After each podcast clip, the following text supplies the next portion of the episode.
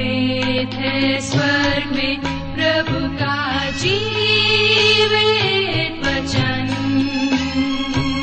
सृष्टि निर्माता भी है यही वचन। प्रिय श्रोताओं नमस्कार। बाइबल अध्ययन कार्यक्रम सत्य वचन लेकर हम आपकी सेवा में उपस्थित हैं और आशा करते हैं कि आप सब भी हमारे साथ आज का बाइबल अध्ययन करने के लिए तैयार हैं। जैसा कि आपको मालूम है कि इन दिनों हम पवित्र शास्त्र बाइबल के पुराने नियम में से यशायाह नामक पुस्तक का विस्तार पूर्वक अध्ययन कर रहे हैं और इसका मुख्य विषय है मसीह का आगमन और छुटकारा। प्रिय श्रोताओं, हमें विश्वास है कि इस बाइबल अध्ययन के द्वारा आपको आत्मिक लाभ मिल रहा है। लीजिए प्रस्तुत है ये बाइबल अध्ययन कार्यक्रम सत्य वचन।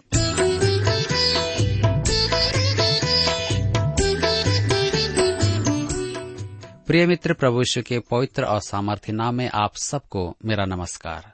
मैं आशा करता हूं कि आप सब कुशल पूर्वक हैं और आज फिर से परमेश्वर के वचन में से सीखने के लिए तैयार बैठे हैं।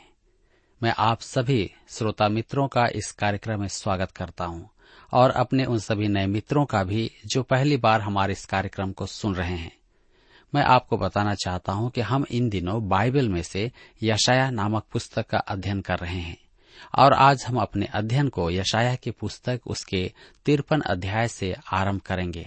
लेकिन इससे पहले आइए हम सब प्रार्थना करें और आज के अध्ययन के लिए परमेश्वर से सहायता मांगे। हमारे जीवित और सामर्थ्य पिता परमेश्वर, हम आपको धन्यवाद देते हैं आज के इस सुंदर समय के लिए जिसे आपने हम सबके जीवन में दिया है, ताकि हम फिर से आपके वचन का अध्ययन कर सकें। इस समय जब हम आपके वचन में से सीखते हैं, हमारी प्रार्थना है कि आप हमें अपनी बुद्धि, ज्ञान और समझ प्रदान कीजिए, ताकि हमारे प्रत्येक श्रोता भाई बहन जब आपके वचन को सुने, प्रत्येक के जीवन में आपका वचन कार्य करने पाए, प्रत्येक के जीवन से बोले और बातचीत करने पाए। हमारी प्रार्थना है हमारे प्रत्येक श्रोता भाई बहनों के लिए जो बीमार हैं, निराश हैं, चिंतित हैं, तनाव में हैं या किसी प्रकार की समस्या और उलझन में हैं। आप उन सबके साथ हो, उनकी सहायता करें, अपनी शांति प्रदान करें, अपने वचन के द्वारा बोले और बातचीत करें। इस समय के लिए फिर से धन्यवाद देते हैं। प्रार्थना अपने उद्धारकर्ता प्रभु यीशु के नाम से मांगते हैं, आमीन।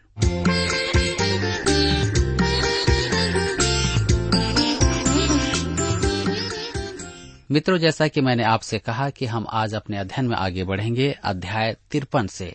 अध्याय 53 हमें प्रभु यीशु के क्रूसीकरण का संपूर्ण धर्मशास्त्र में सर्वाधिक सजीव विवरण देता है, क्योंकि परमेश्वर ने छोटा मार्ग नहीं अपनाया था, इसलिए उसे संतोष पाने से पहले कष्ट उठाने पड़े थे।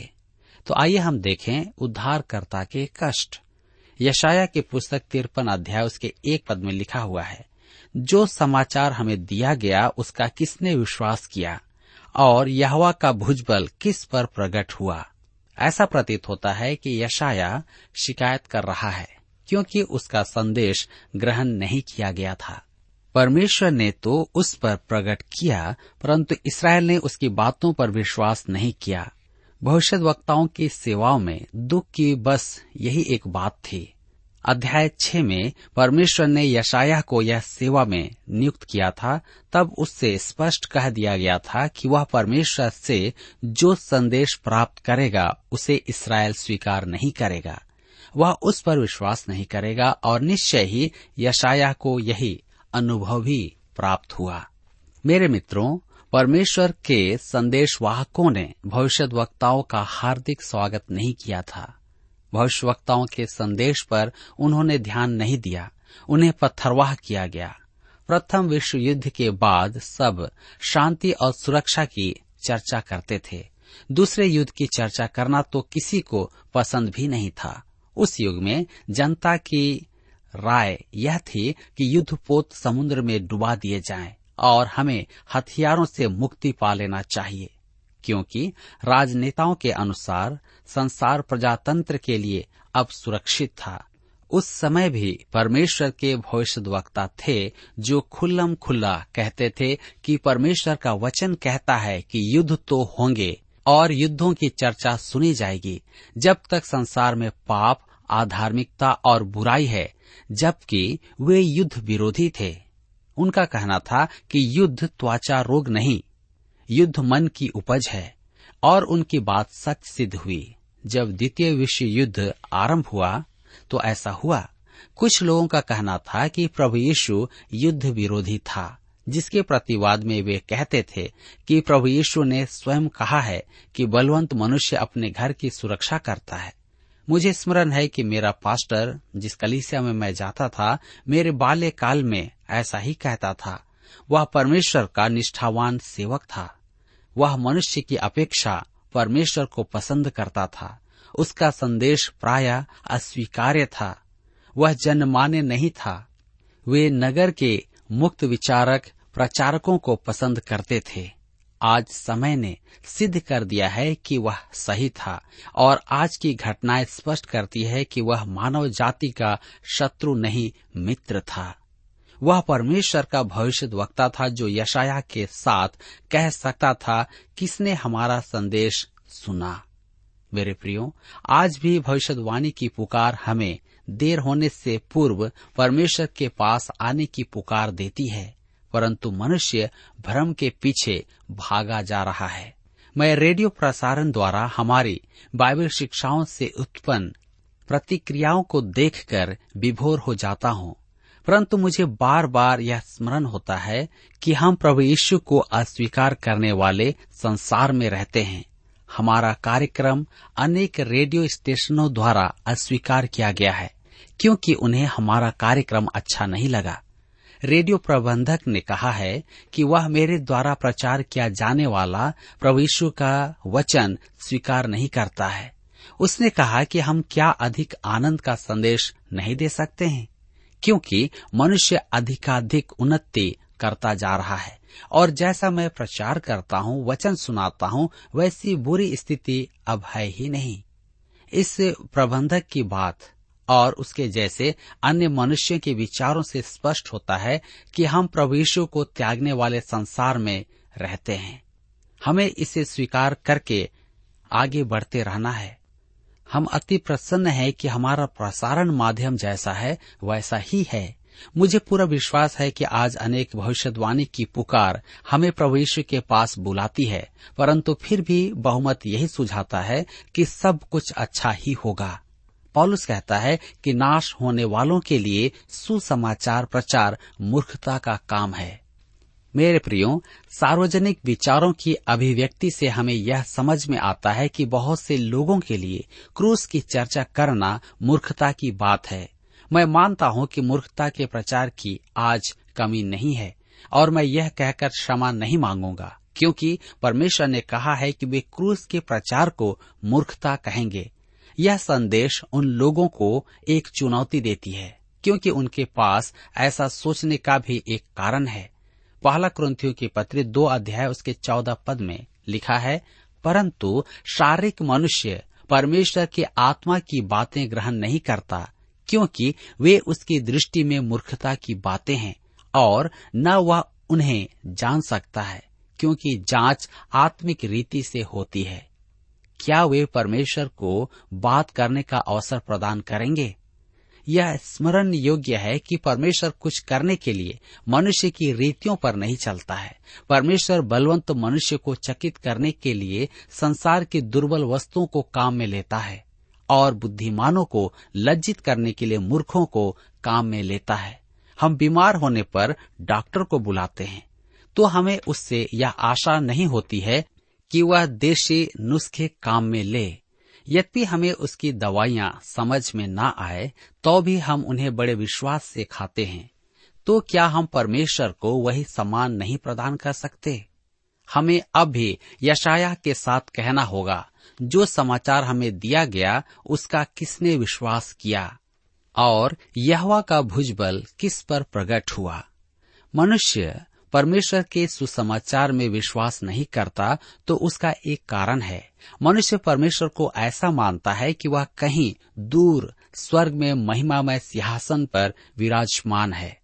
प्राचीन युग के लोग परमेश्वर को मनुष्य से अलग वास करता हुआ मानते थे। यूनानियों के देवता ओलिम्पस पर्वत पर वास करते थे। रोमियों के देवता जुपिटर बादलों में रहता था अतः धार्मिक विचारों में यह मानना कि परमेश्वर मनुष्यों के बीच आकर लज्जाजनक क्रूस पर मारा जाए संभव नहीं था। उनके लिए समझ से यह परे था। आधुनिक मानव के लिए यह पराजय थी। वे इसकी चिंता नहीं करते थे।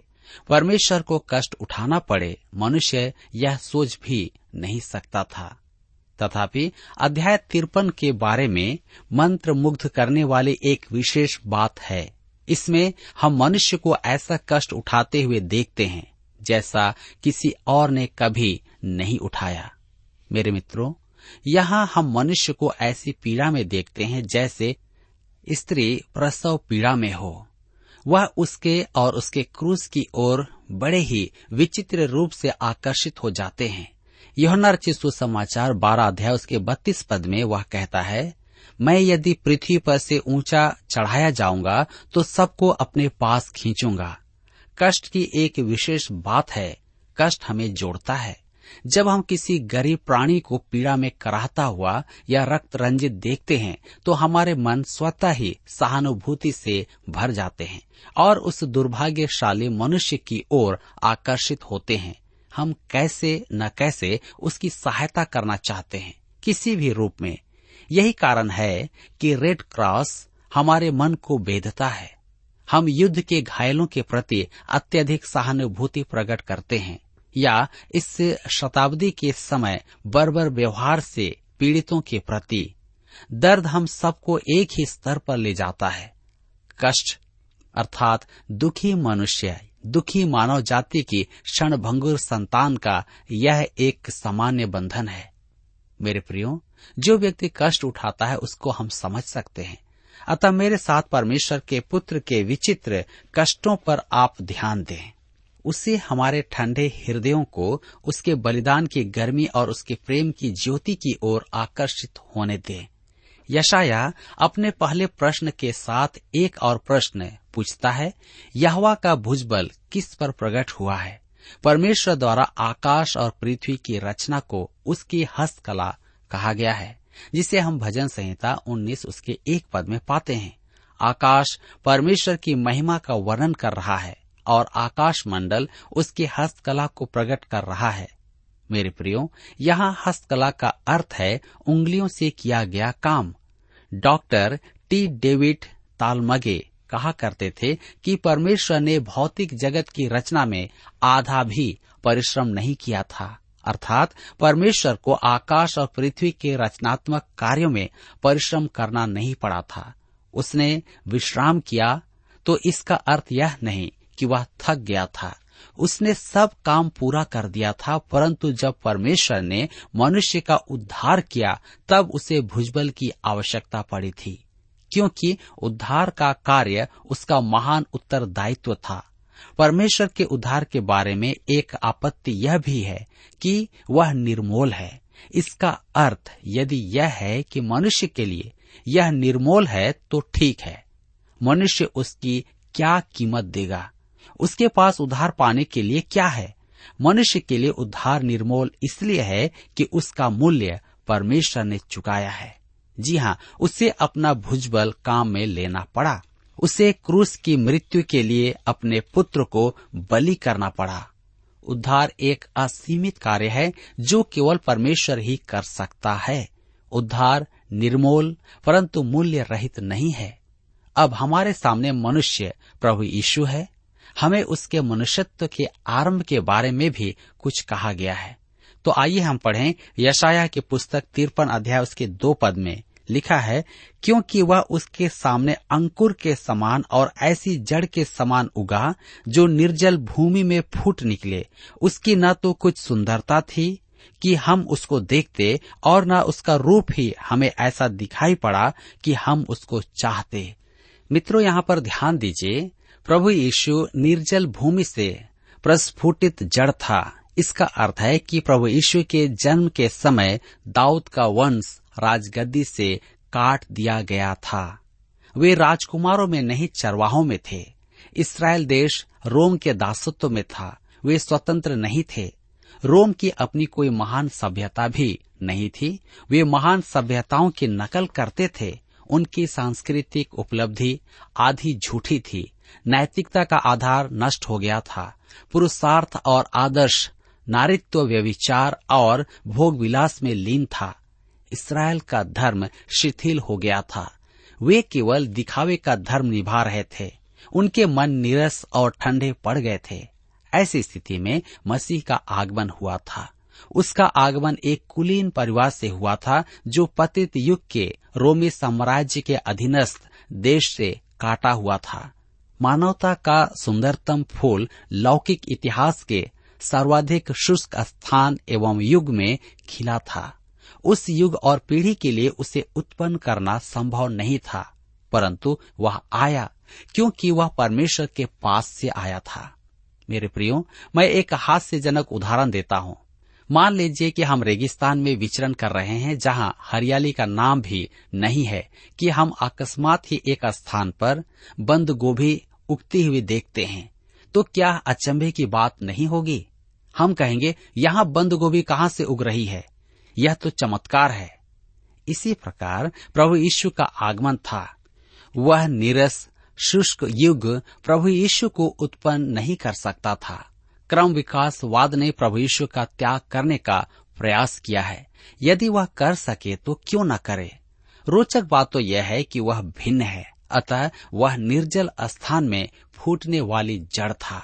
अब यशायाह तुरंत ही हमारा ध्यान उसके कष्ट और क्रूस की मृत्यु पर आकर्षित करता है। उसकी न तो कुछ सुंदरता थी कि हम उसको देखते और न उसका रूप ही हमें ऐसा दिखाई पड़ा कि हम उसको चाहते। इस पद के आधार पर कुछ लोग कहते हैं कि प्रभु यीशु विकलांग और कुरूप था। कुछ तो यहाँ तक भी कहने का साहस करते हैं कि वह देखने में घृणित था। यह सच नहीं है, क्योंकि वह एक सिद्ध मनुष्य था। उसका शरीर सुंदर और सुडौल था। सुसमाचार वृत्तांतों में ऐसा कुछ भी नहीं है कि उसकी कुरूपता की कल्पना की जाए। उसकी यह दशा क्रूस पर हुई थी। उसके कष्ट इतने घोर थे कि उसका रूप बिगड़ गया था। क्रूस कोई मनमोहक वस्तु नहीं थी, जैसा कि लोग आजकल क्रूस को घर में सजा के रखते हैं। वह तो देखने में भी भयानक होता था। आज के क्रूस तो आकर्षक बनाए जाते हैं, परंतु उनमें प्रभु यीशु के क्रूस का कुछ भी नहीं है। उसका क्रूस आकर्षक नहीं था। उसके कष्ट अवर्णित थे। उसकी मृत्यु अत्यधिक भयानक थी। उसने ऐसा कष्ट उठाया जो किसी मनुष्य ने कभी नहीं उठाया। क्रूस के कष्टों के बाद वह मनुष्य जैसा नहीं दिखता था जैसा हमने पिछले अध्याय में देखा है। वह केवल घृणित देह लिए हुए दिख रहा था। अतः स्वाभाविक ही है कि हम जानना चाहेंगे कि उसकी मृत्यु भिन्न और भयानक क्यों थी। उसके कष्टों की गहराई का अर्थ क्या था कि उसके चेहरों को इतना बिगाड़ना पड़ा। यशायाह 53 अध्याय उसके 4 पद में लिखा है, निश्चय उसने हमारे रोगों को सह लिया और हमारे ही दुखों को उठा लिया, तो भी हमने उसे परमेश्वर का मारा कूटा और दुर्दशा में पड़ा हुआ समझा। परमेश्वर का मारा कूटा और दुर्दशा में पड़ा हुआ समझा।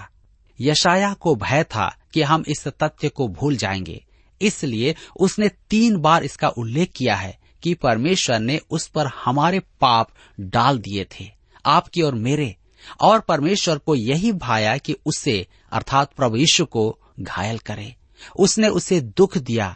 जब हम यह समझते हैं कि एक सिद्ध पुरुष को ऐसा कष्ट देने वाला परमेश्वर पिता है, तो हमारा मन भय और घबराहट से भर जाता है।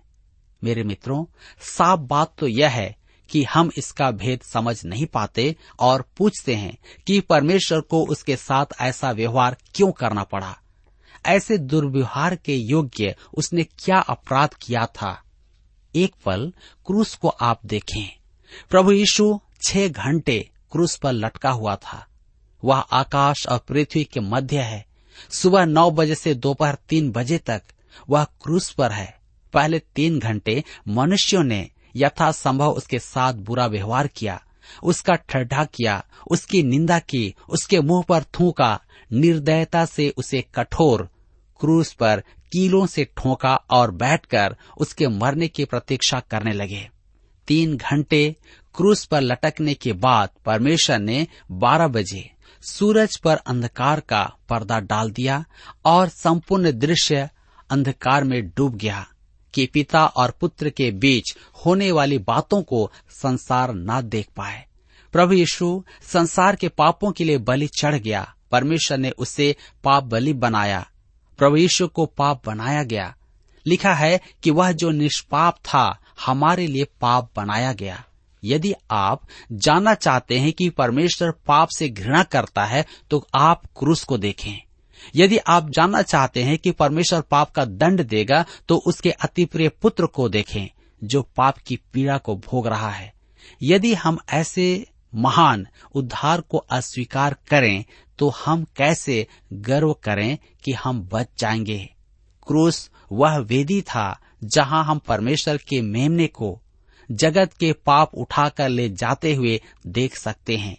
वह अपने लिए नहीं किसी और के लिए मर रहा था। वह आपके और मेरे पापों के लिए मर रहा था, क्योंकि बाइबल में लिखा है पाप की मजदूरी तो मृत्यु है।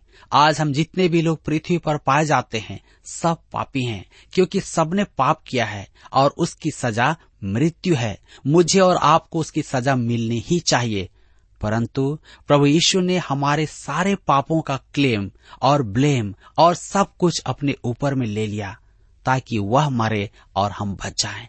इसीलिए वह क्रूस पर चढ़ाया गया। मेरे मित्रों, यदि आज आप उस क्रूस की ओर देखते हैं और यह स्वीकार करते हैं कि मेरे पापों के कारण प्रभु यीशु क्रूस पर चढ़ गया, मेरे लिए मर गया, और उससे आप अपने पापों की क्षमा मांगते हैं तो निश्चय ही वह आपको क्षमा करता है और आपको उद्धार देता है। और कोई भी दूसरा मार्ग नहीं है जिसके द्वारा आप उद्धार पा सकते हैं, क्योंकि सिर्फ प्रभु यीशु ही आपके पापों के बदले में मरा और कोई दूसरा नहीं। मेरे प्रियो, आज इस अध्ययन के द्वारा हम इस बात को जान गए हैं कि प्रभु यीशु क्यों क्रूस पर चढ़ाया गया। आज हम निर्णय लें और इस बात को स्वीकार करें कि प्रभु, मैं पापी हूँ, मेरे पापों के कारण आप मरे हैं, मैं छुटकारा पाना चाहता हूँ, मैं छुटकारा पाना चाहती हूँ, आप मेरी सहायता करें। मेरे प्रियो, आज प्रभु आपको क्षमा करने के लिए तैयार है यदि आप उसके पास आते हैं। आज यहाँ पर हमारे अध्ययन का समय समाप्त होता है और मैं आशा करता हूं कि आप एक सही निर्णय के साथ अपने जीवन में आगे बढ़ेंगे। प्रभु आप सबकी सहायता करें।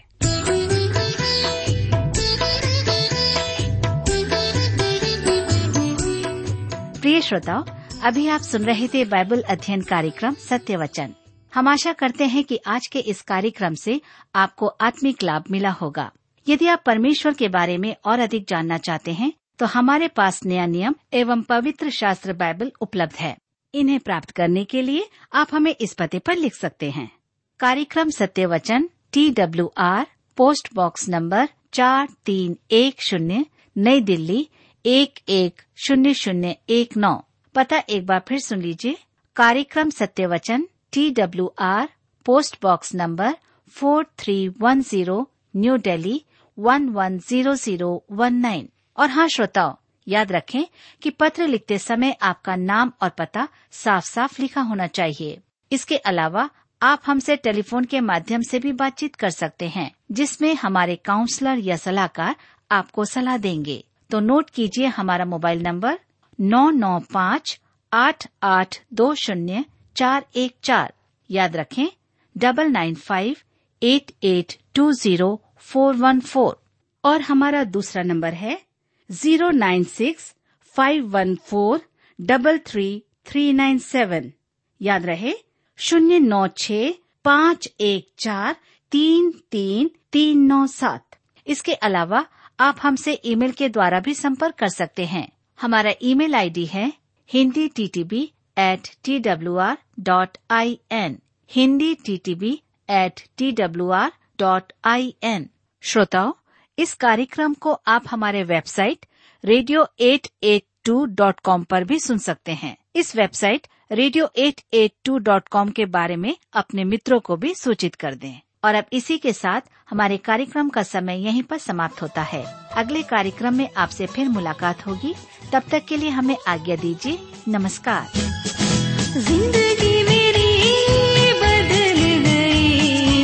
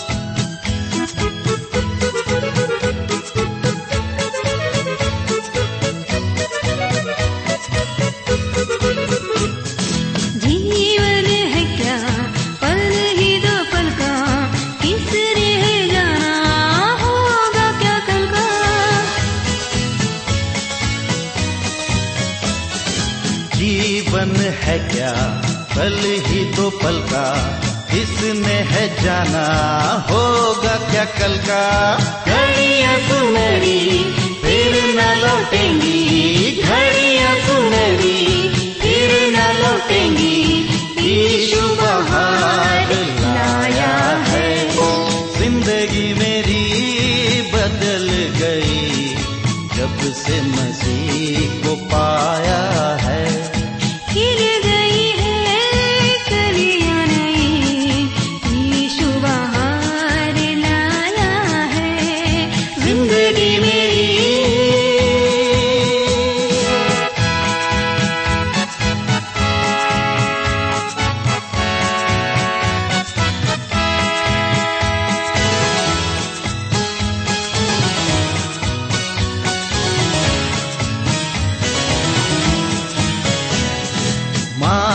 हमारे वो दर्शक रहेगा, कदम डगमगाए हाथ वो थामेगा।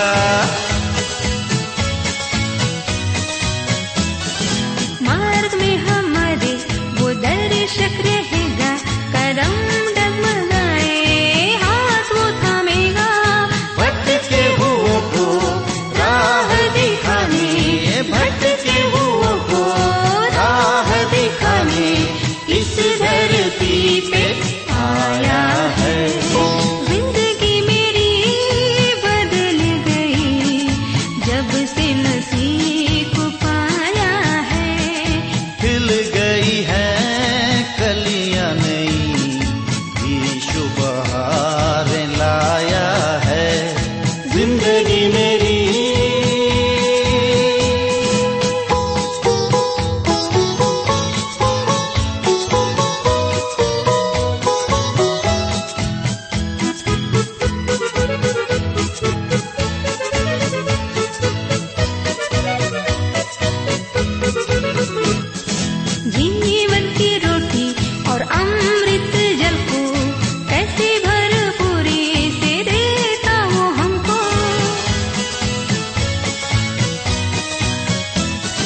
जीवन की रोटी और अमृत जल को कैसी भरपूरी से देता है हमको।